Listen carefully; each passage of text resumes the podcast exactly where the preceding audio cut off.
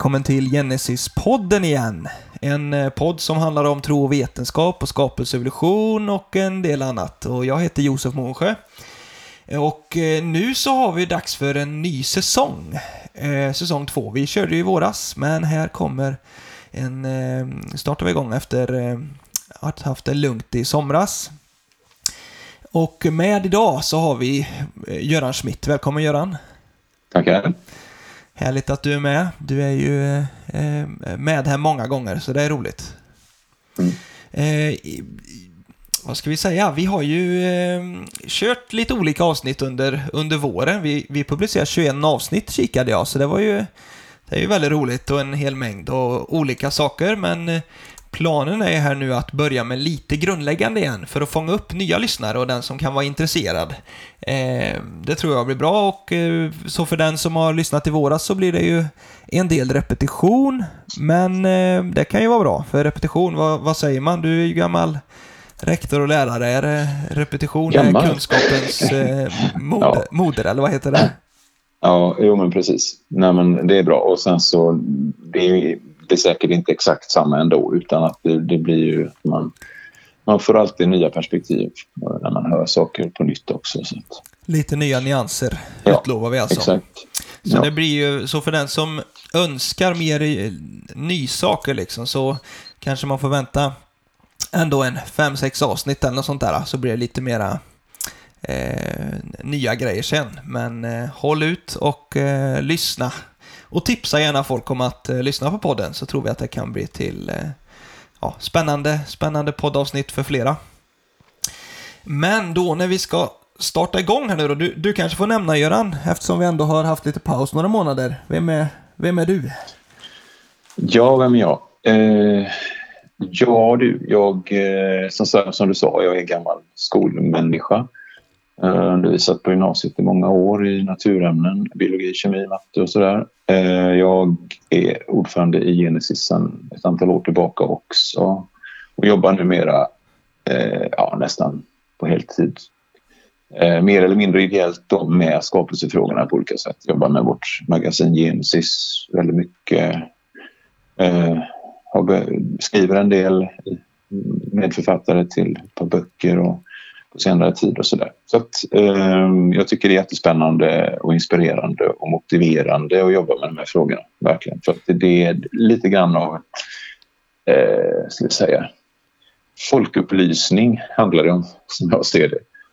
Eh, att, att människor får reda på varför man tror som man gör när det gäller frågan om vårt.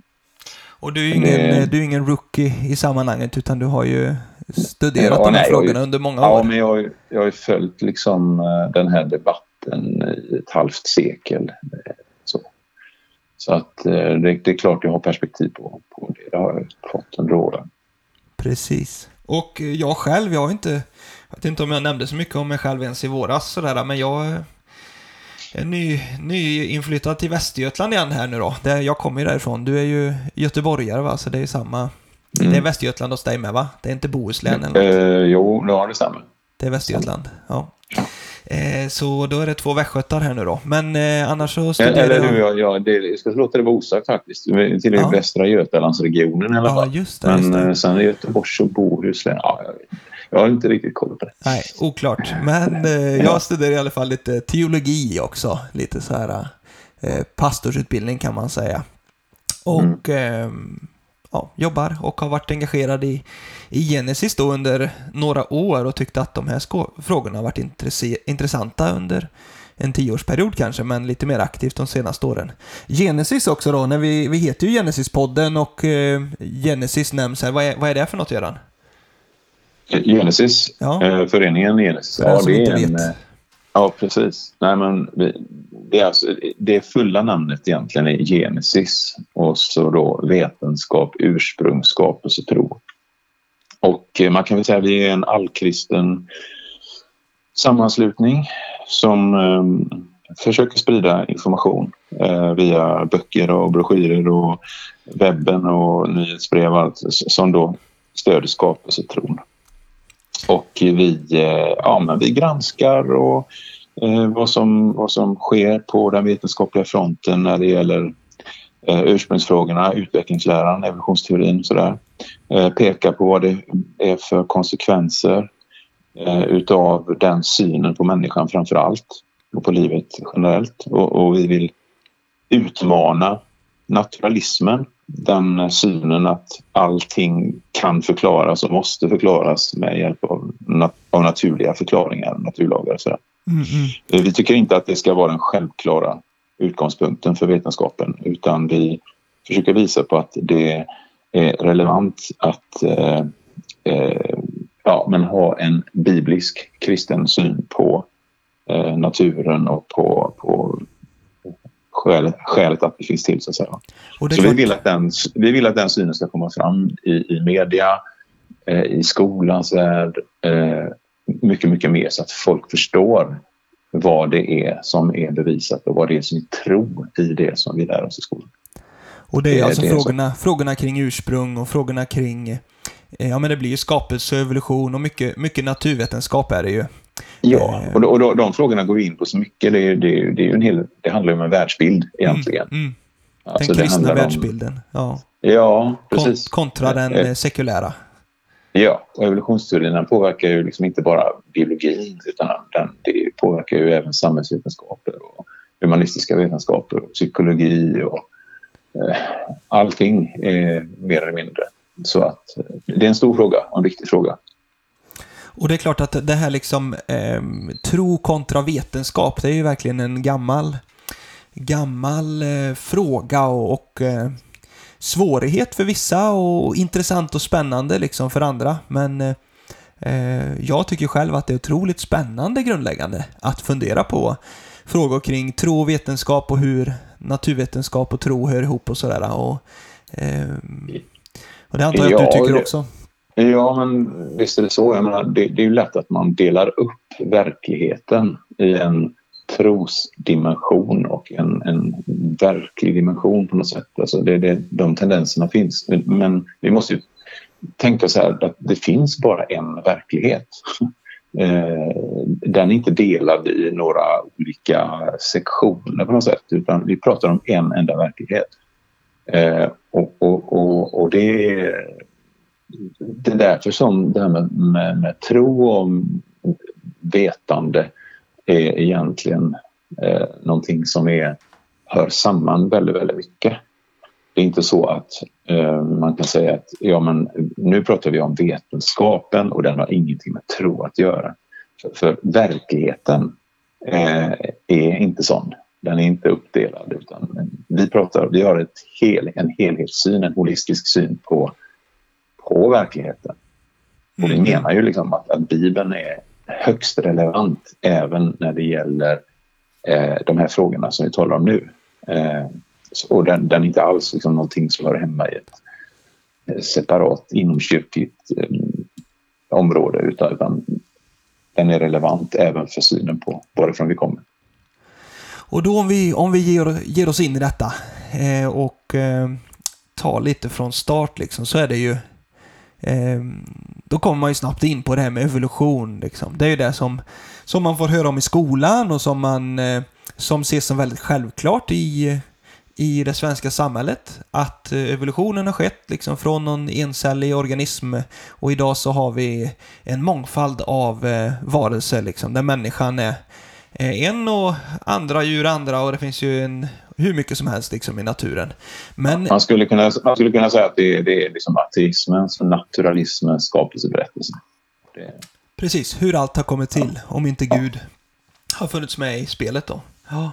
Men, men vad är själva, alltså om vi ska gå in och kika lite på detta då. Vad är det, vad är det som driver eller vad är det som eh, gör att evolutionen skulle fungera enligt naturalismen eller ateismen då? Eh, naturligt ja, det, urval till exempel, vad är, vad är det för någonting? Det är ja, en av grejerna. Ja, alltså det, det, många tänker ju så här att evolutionen är ju så självklar därför att det är så absolut eh, nödvändigt att om en varelse är bättre anpassad till sin livsmiljö, har, har bättre förutsättningar än andra så kommer de i högre grad att må bra, att lyckas i livet, vare sig man är en daggmask eller en människa, eh, kommer att kunna få fler ungar kommer därför att sprida sina arvsanlag i högre grad än en eh, varelse som är, är liksom av slumpen misslyckad. Då, va?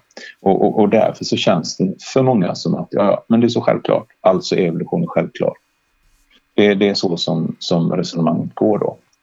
Men, men det är ju en självklarhet egentligen att den som är bäst anpassad är bäst anpassad. Eh, så det, det räcker liksom inte för att det räcker inte med att bara titta på begreppet anpassad, bra anpassad. Man måste liksom gå in under ytan och se vad är det som egentligen skulle hända. Eh, hur kan en bakterie förvandlas över tid till en människa eller en älg eller en morot eller någonting. Alltså den man måste titta på mekanismerna och se om de är relevanta, om de är eh, trovärdiga. Då. Det, är det, det är det vi gör i föreningen. Vi går ner på mm, botten, mm. vi tittar liksom lite grundligare på de bitarna. Mm. För naturligt urval då, liksom, alltså att, att den bästa anpassade överlever som du säger här. Eh, kan, ja. kan det leda till någon utveckling om vi bara tittar på den grejen i sig? Liksom? För det var väl det som, som Charles ja. Darwin liksom, för 150 år sedan drygt. Då ja. tittade han på finkar på Galapagosöarna och sådär och såg att det var lite precis. olika eh, variation på finkarnas näbbar och sånt. Visst var det så? Ja, alltså att, att, att ett, alltså urvalsmekanismer leder till förändring Alltså att, att populationer eh, av organismer förändras eh, när miljön förändras och påverkar dem. Det är en självklarhet. Det är, så, det är det. Det är liksom ingen som säger någonting annat. Eh, så, så, att, så det är helt klart. Men det, den frågan man måste ställa sig är vad är det för sorts förändring? Vad är det som händer egentligen med de levande varelserna när de utsätts för ett så kallat selektionstryck? Det vill säga att miljön då påverkar dem så att vissa egenskaper missgynnar dem och andra gynnar dem. Då. Mm. Och där, är, där, där, är, där kan man ta ett, ett eh, sånt där illustrativt exempel med till exempel eh, tamhundar. Eh, att eh, vi har ett, jag vet inte hur många olika hundraser som som finns upptagna nu då i, på sådana här eh, kennelklubbar och sånt. Men det, det, är ju säkert ett hundratal olika hundraser. Eh, och alla de härstammar ju då från en sorts urhund, en urvarg då.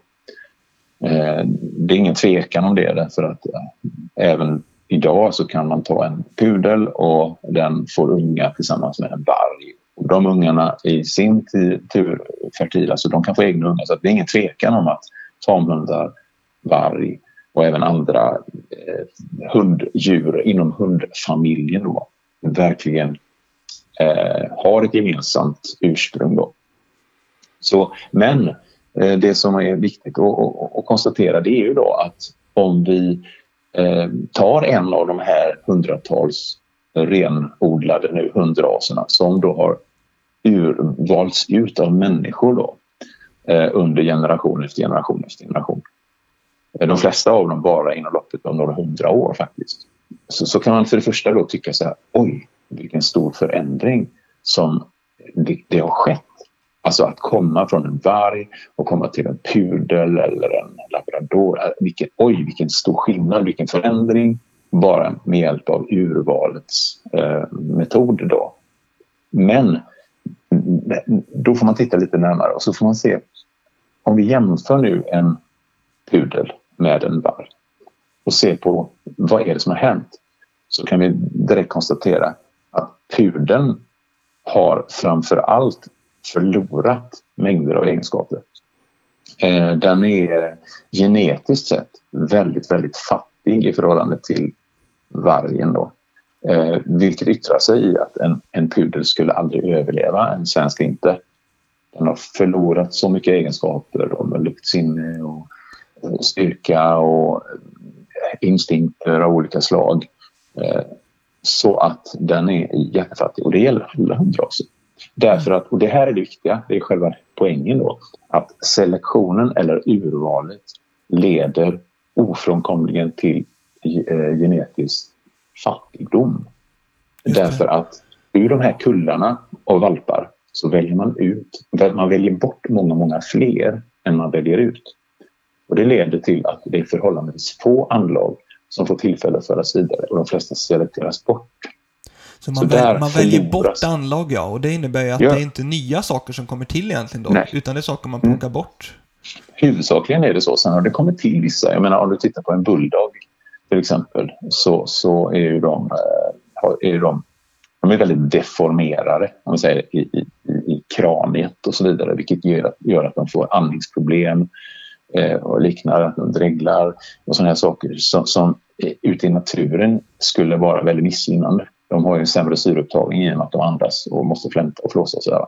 Så att, så att det har skett mutationer, det vill säga det har skett genetiska förändringar, slumpmässiga förändringar som man har valt att selektera fram och behålla. I naturen skulle de ha selekterats bort. Så att, eh, så att, så att dels är det det här bortsållandet av egenskaper som selektionen åstadkommer. Och dels så är det alltså att det tillkommer mutationer, slumpmässiga förändringar i deras DNA som faktiskt försämrar livskraften hos dem. Då. Precis, för som du nämner här så är ju det naturliga urvalet, det är ju ganska självklart hur det fungerar på ett vis då som du säger här. Att det, det väljer ut liksom eh, egenskaper i naturen och så förs de vidare. Men mutationen någonstans är det som skulle skapa nytt material då enligt, enligt evolutionsläran, eller vad är, vad är mutationernas... Eh... Ja, alltså evolutionen, alltså startläget är ju då den första levande varelsen på jorden. Eh, som, eh, som sen då ska ha gett upphov till allt liv. Eh, och det är klart att den där första varelsen, eller tänkta varelsen då, den, den måste ju naturligtvis ha haft ett väldigt litet, eh, fattigt, eh, alltså genom säger man ju, arvsmassa. Det måste ha varit väldigt lite information i den där första bakterien, urbakterien. Och sen har vi nu dagens organismvärld då med människor och alla djur och växter och svampar. Och allt. Det är en enorm mängd information som har tillkommit och den enda mekanismen som evolutionsteorin ytterst kan peka på så är det då slumpmässiga förändringar i DNA, det vill säga mutationer. Då. Sen kan de förändringarna så att säga, de kan liksom kombineras om i olika, ja, i olika konstellationer. Så, så, Men de måste någon gång uppstå och det är genom mutationer. Då. Och eh, det är då eh, en, en, ett annat allvarligt kritikområde som vi, vi då eh, lyfter fram i den här debatten därför att mutationer är till sin natur destruktiva, nedbrytande i levande varelser. Ja, för då om man talar om mutationer liksom, och, och vad som finns för exempel i, i naturen, så där, finns, det, finns det exempel på där, där mutationer leder till tydliga nya funktioner, eh, utveckling av organ eller nya organ? För det är väl det som krävs någonstans, liksom om ett vattenlevande djur till exempel skulle bli, börja gå på land liksom, så krävs det ju att under under år, miljonerna då, eller vad man, hur lång tid det tar, så, så krävs det ju att gälar eh, skulle utvecklas då, eller att det skulle utvecklas nya organ som lungor och sådär. Finns det? Mm. Ja, alltså det, det är ju på liknande sätt som med det naturliga urvalet, det vill säga att ehm, eh, mutationer orsakar verkligen förändringar. Det är ingen tvekan om det. Alltså levande varelser förändras genom mutationer. Eh, men även där måste man ställa sig frågan liksom, ja, men på vilket sätt? Vad är det för typ av förändringar som sker? Och där eh, är det ju så att eh, mutationer kan vara fördelaktiga och är det relativt ofta. Förvånansvärt ofta är eh, mutationer fördelaktiga.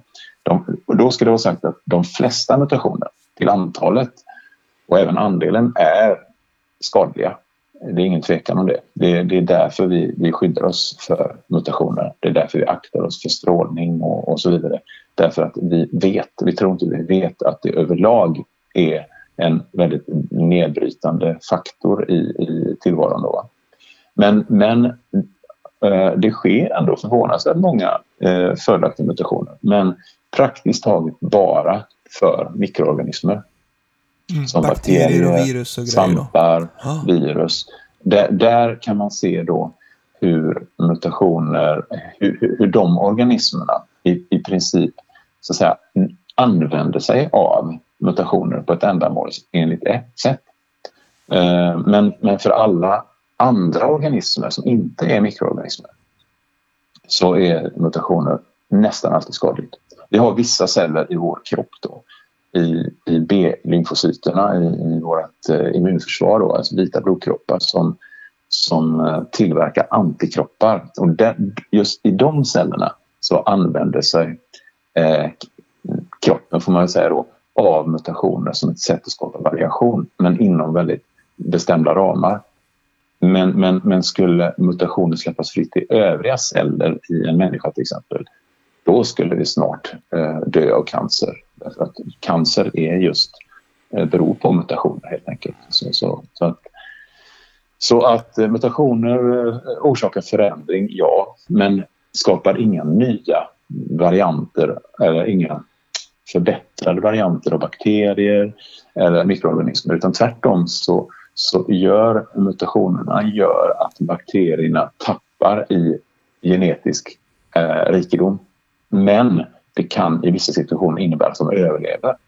Som antibiotikaresistens till exempel mm. som kan göra att bakterier klarar en väldigt onaturlig miljö, nämligen att befinna sig mitt i dränkta i antibiotika. Då, då kan mutationer leda till att eh, vissa av dem överlever och kan börja föröka sig trots att de är omgivna av antibiotika. Men tittar man då vad som sker i dem så är det en nedbrytande förändring som gör att resistenta bakterier i en normal miljö eh, snabbt konkurreras ut av vilda, friska, vanliga, omuterade bakterier. Så att säga.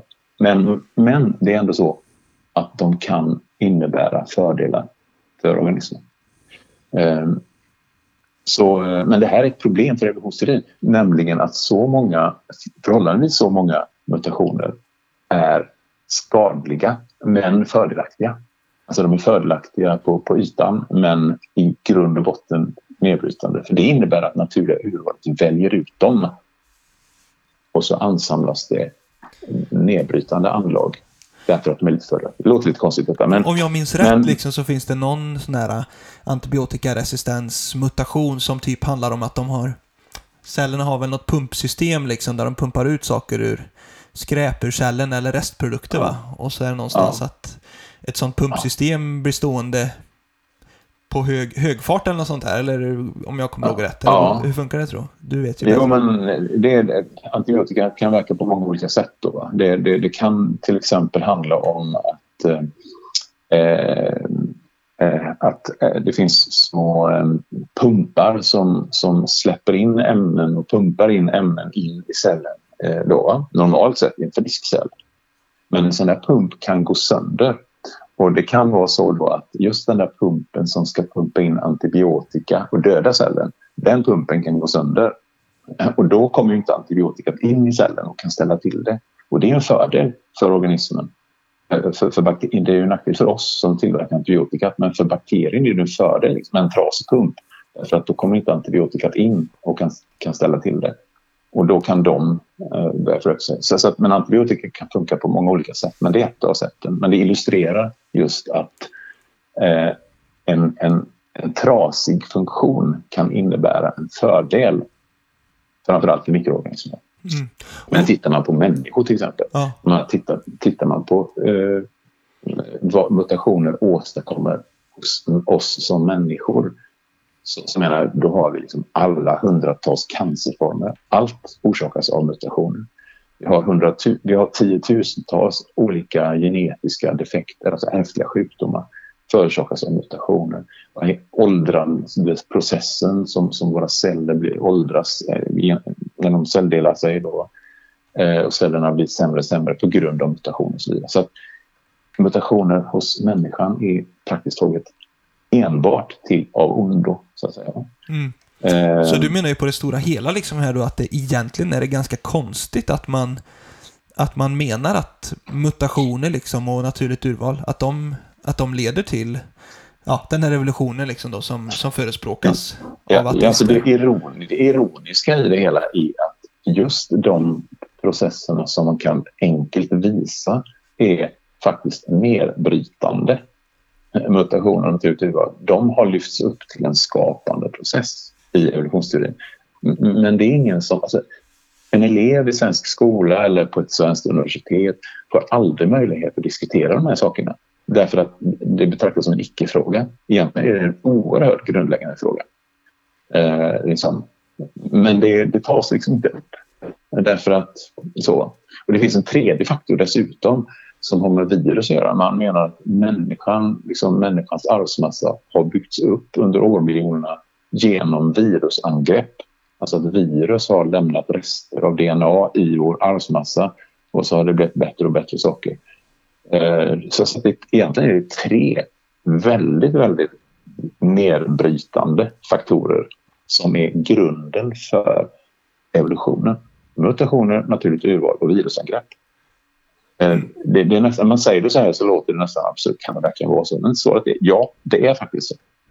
Och på, och på ytan då så kan man ju känna då att, ja men vad konstigt liksom. Hur, hur kan eh, väldigt många forskare och vetenskapsmän tänka så här. Men du menar ju då att, att även när man gräver djupare i de här frågorna liksom, om man läser eh, tusentals timmar så, så dyker det inte upp liksom några starkare eh, bevis eller belägg i detta, utan... Nej, det gör inte det. Det gör inte det. Eh, utan, men, men framförallt tror jag det är en tystnad på området. Och, eh, idag, idag kan man väl säga att man inom evolutions, bland evolutionsbiologer mm, är väl medvetna om de här problemen. Men det är inte politiskt korrekt att ta upp det till diskussion. Eh, därför försöker man hitta lite alternativa sätt eh, då och man det, det blir det, jag tror vi pratade om det i våras i ett program då, de här nya varianterna av, eh, av evolutionsteorier, var det tilläggsteorier som man tar till då. Mm, den som är intresserad kan ju gå tillbaka och lyssna på det avsnittet, jag vet inte riktigt vad men men, eh, så att, men det är på grund av att eh, verkligheten ser ut så här.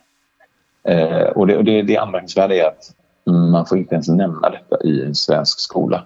Man får inte nämna de här sakerna i en på en biologilektion för då, då kan Skolinspektionen eh, slå till. Det är mm. faktiskt på det sättet. Och, och då säger vi så här att våga ifrågasätta konsensus, eller vad blir, ja. vad blir slutsatsen? Ja, eh, alltså eh, det måste ju vara att eh, Alltså på ett sätt är det, det här, det här är inte, inte alls någon, någon konspirationstänk eller något sånt där. Det är inte det det handlar om. Utan alla de här sakerna beror på att eh, man ser inte att det kan finnas ett alternativ till evolution. Evolutionen måste vara sann. Där, därför att eh, det är klart att allting har naturliga förklaringar och evolutionen är ju den naturliga förklaringen till att vi finns till. Så, så man, man ser inte att det skulle kunna finnas en, en, en annan förklaring, vilket det naturligtvis gör. Eh, så att det här är det, det, är det som är alltså, det som bär upp hela den evolutionära världsbilden. Eh, det är helt enkelt evolutionen måste vara sann. Så. Mm, mm. Det, det, det, är det som är det avgörande. Så ateismen och, har egentligen bestämt att det måste vara evolution? Det finns inget annat alternativ? Ja, men och det, det lyser igenom väldigt tydligt när man, eh, när man läser alltså forskare inom, inom, alltså inom vetenskapssamfundet som, som uttalar sig kring evolution och evolutionskritiker så är, är det väldigt mycket så där att inga riktiga forskare betvivlar evolutionen och eh, lite grann underförstått det är bara religiösa fundamentalister som, som, som inte vill eller vågar tro på evolutionen och så vidare. Eh, men det handlar inte om det utan det, hand, det handlar om att, att eh, det handlar om vi lyfter fram evidens, vi lyfter fram eh, fakta. I, men, i men för den som lyssnar då kan ju detta låta lite konstigt liksom att Alltså vetenskapen är ju generellt sedd som liksom att de som följer bevisen dit de leder liksom och att man, att mm. man verkligen är objektiv och, och sådana här saker. Och mm. det menar du att det är inte så självklart i så fall då, i, i det här fallet? Ja, men det, det är så här att man, man är beredd att följa spåren vart de leder så länge de inte leder utanför den naturalistiska ramen. Eh, där, där, där, går gränsen. Ja, där går gränsen.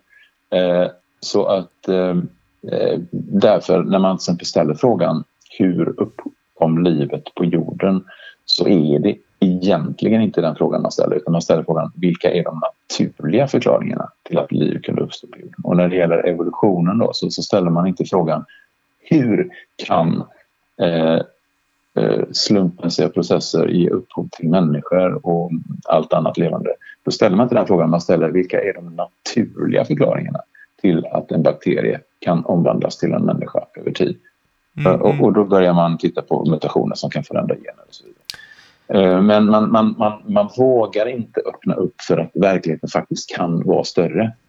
Eh, det är det som vi gör, det är det man gör inom intelligent design-rörelsen, att man pekar på att se här, evidensen pekar mot en större, mot en större verklighet än den inom vetenskapliga då. Just det. Den materialistiska. Ja, och det är klart att om, om evidensen då pekar mot en designer, då borde man vara villig att följa och kolla det i så fall. Men, men ty, tyvärr är erfarenheten att de forskare som vågar göra det eh, blir utsatta för en enorm mobbning. Eh, så. Eh, och det, det, här finns så mycket dokumentation kring det här. Så därför är många, många evolutionskritiska forskare blir tysta. Eh, eller möjligen vänta till dess att man är pensionär eh, och, och tar bladet från munnen och, och, och berättar vad man egentligen tänker och tror. Så, så ser verkligheten ut och det finns, finns mycket, mycket evidens. Gå gärna in och titta på en, eh, en, en film som heter Expelled uh, No Intelligence Allowed uh, med en amerikansk uh, en skådespelare, han heter Ben Stein. Mycket, som illustrerar just den här problematiken och ger många exempel på det. Expelled. Men då, eh, precis, jag har sett den Expel där, väldigt intressant. Det är ju, och handlar om många, att många amerikanska vetenskapsmän blir avstängda för att de har sådana här eh, tankar då, va? Att, eh, som är kritiska till evolutionen. Mm. Man behöver inte vara kreationist eller skapelsetroende. Det räcker att man är, uttalar att man, man är lite kritisk till eh, evolutionen. Så, så, att kanske inte evolutionen har hela svaret. Det räcker. Så är det. Men om man då är intresserad av mer, liksom. Vi har ju lite podcast här och vi kommer ju spela in eh, fler avsnitt. Men eh, om man vill, alltså det finns ju massa saker att läsa på engelska och sådär. Men om man vill ta del av mm. lite på svenska, då har ju vi en eh, del grejer i, i Genesisföreningen, eller hur? Ja, ja man kan, om man går in på genesis.nu eh, på vår webbsida där så kan man gå in på eh, så, så tidningar står det, en flik med tidningar tror jag. Eh, alltså vi har ett magasin som heter Genesis och där klickar man där på äldre jag vet inte exakt ordalydelsen men... men det hittar man i alla fall. Ja, ja det hittar man. Då, då kan man där till exempel ladda ner eh, eller läsa på, på webben som pdf då. Eh, nummer 1 2018. Det har just eh, eh, temat är Ja, det? Är evolutionsteorin eh, bevisad kanske? Ja, precis. precis. Eh, och det, där, den som vill höra mer om det som vi har vidrört här idag kan gå in där och läsa många, många exempel som belyser det. Och sen eh, så har vi ju... Ja, det är bra. Och sen har vi lite annat spännande på gång också. Det är ju årskonferens. Vi har ju en, en spännande ja. konferens varje år med lite mer eh, ja, det kan vara lite blandat innehåll, men, men det blir lite mer djupgående, liksom, lite spännande talare. Precis, I år kommer det ju en, eh, en, en tysk eh, vetenskapsman, va? Werner Gitt, det är Tyskland, va? Ja, precis. Det kommer och kommer. Ja, det, det, är ju covid-19 ja. här som ställer till det. Va? Så att, men han, han kommer att medverka via, på distans kan man säga då. Eh, men han är professor eh, och direktor då ett universitet i, i, i Tyskland. Då. Han är professor i informationsteori. Så att han är, han är en, av, en världsauktoritet på frågan om information. Och han kommer då att eh, ha ett föredrag som handlar om livets ursprung ur ett informationsperspektiv. Han kommer också ha ett väldigt bibelförankrat eh, föredrag, så, som det ser ut nu i alla fall. Eh, det är väl inte 100 men 99 som kommer att handla om eh, Noas ark då, eh, som konstruktion. Eh, han är ingenjör då, så att, eh, han, kommer att ta det ur ett ingenjörsmässigt perspektiv. Sen har vi andra gäster. Vi har en kille som heter Christer Renard. Ifrån, han bor i Portugal numera, men han är ganska känd. Eh, han har en webbsida som heter Gluefox. Glue som klister, för han heter Christer. Och Fox för att det heter Renard som är Renard, det är räv på franska. Han är lite finurlig. Så att, mm, han kommer i alla fall och eh, ha föredrag eh, bland annat om Higgspartikeln, den där gudspartikeln som heter. Han kommer att prata om den. Och så är det lite andra personer. Och, och du kommer är att ju, medverka. Ja, jag medverkar och du medverkar Och ju också Göran. Ja, och det är ju 23 till 25 oktober, så det är ju bara en månad bort eller något sånt där när detta avsnittet eh, publiceras. Eh, Och det är dessutom i Västergötland. Ja, just det, i Götene, eller hur? Exakt. Men, men på grund av covid-situationen så måste man anmäla sig väldigt snabbt om man vill ha en chans att vara med fysiskt. För att, men just därför kommer vi då ha, vi kommer att banda allting. Vi kommer att kunna, vi kommer att streama de här föredragen och det kommer att vara tillgängligt efteråt också på många sätt. Så, vill man anmäla sig så får man gå in på hemsidan. Där finns det en Ja. länk och begränsat platser. Och annars så Ja. eh, kommer man kunna titta online. Och det är också från vår hemsida. Så kommer det finnas information där eller livestreaming och sådär. stämmer. Ja, precis. Ja, men det är ju spännande grejer. Så, så det finns ju mycket att eh, ta del av. Mhm. Det är roligt. Men eh, gott Göran, då har vi pratat lite om, eh, Mm. om mutationer och naturligt urval och evolutionsteori. Vi kommer fortsätta med några grundläggande avsnitt eh, på lite olika områden, men eh, detta var en eh, uppstart för hösten i alla fall. Precis, och det här är ju liksom... Man, en del kan tycka att vi är bara kritiska och vi, vi säger det här funkar inte, det här funkar inte. Men det, och idag blev det väl lite så vi pratade om vad som inte funkar i evolutionsteorin. Men jag menar, det, det är så mycket som funkar utifrån ett annat perspektiv. Eh, det bibliska perspektivet är så trovärdigt. Eh, och det finns ju, kommer vi säkert att prata om i andra program som kommer. Precis, det kommer framöver, så man får hålla ögon och öron öppna efter det. Så tack så mycket. Tack alla som lyssnar och eh, sprid gärna podden vidare. Så eh, hörs vi igen. Hej då på er. Mm, hej!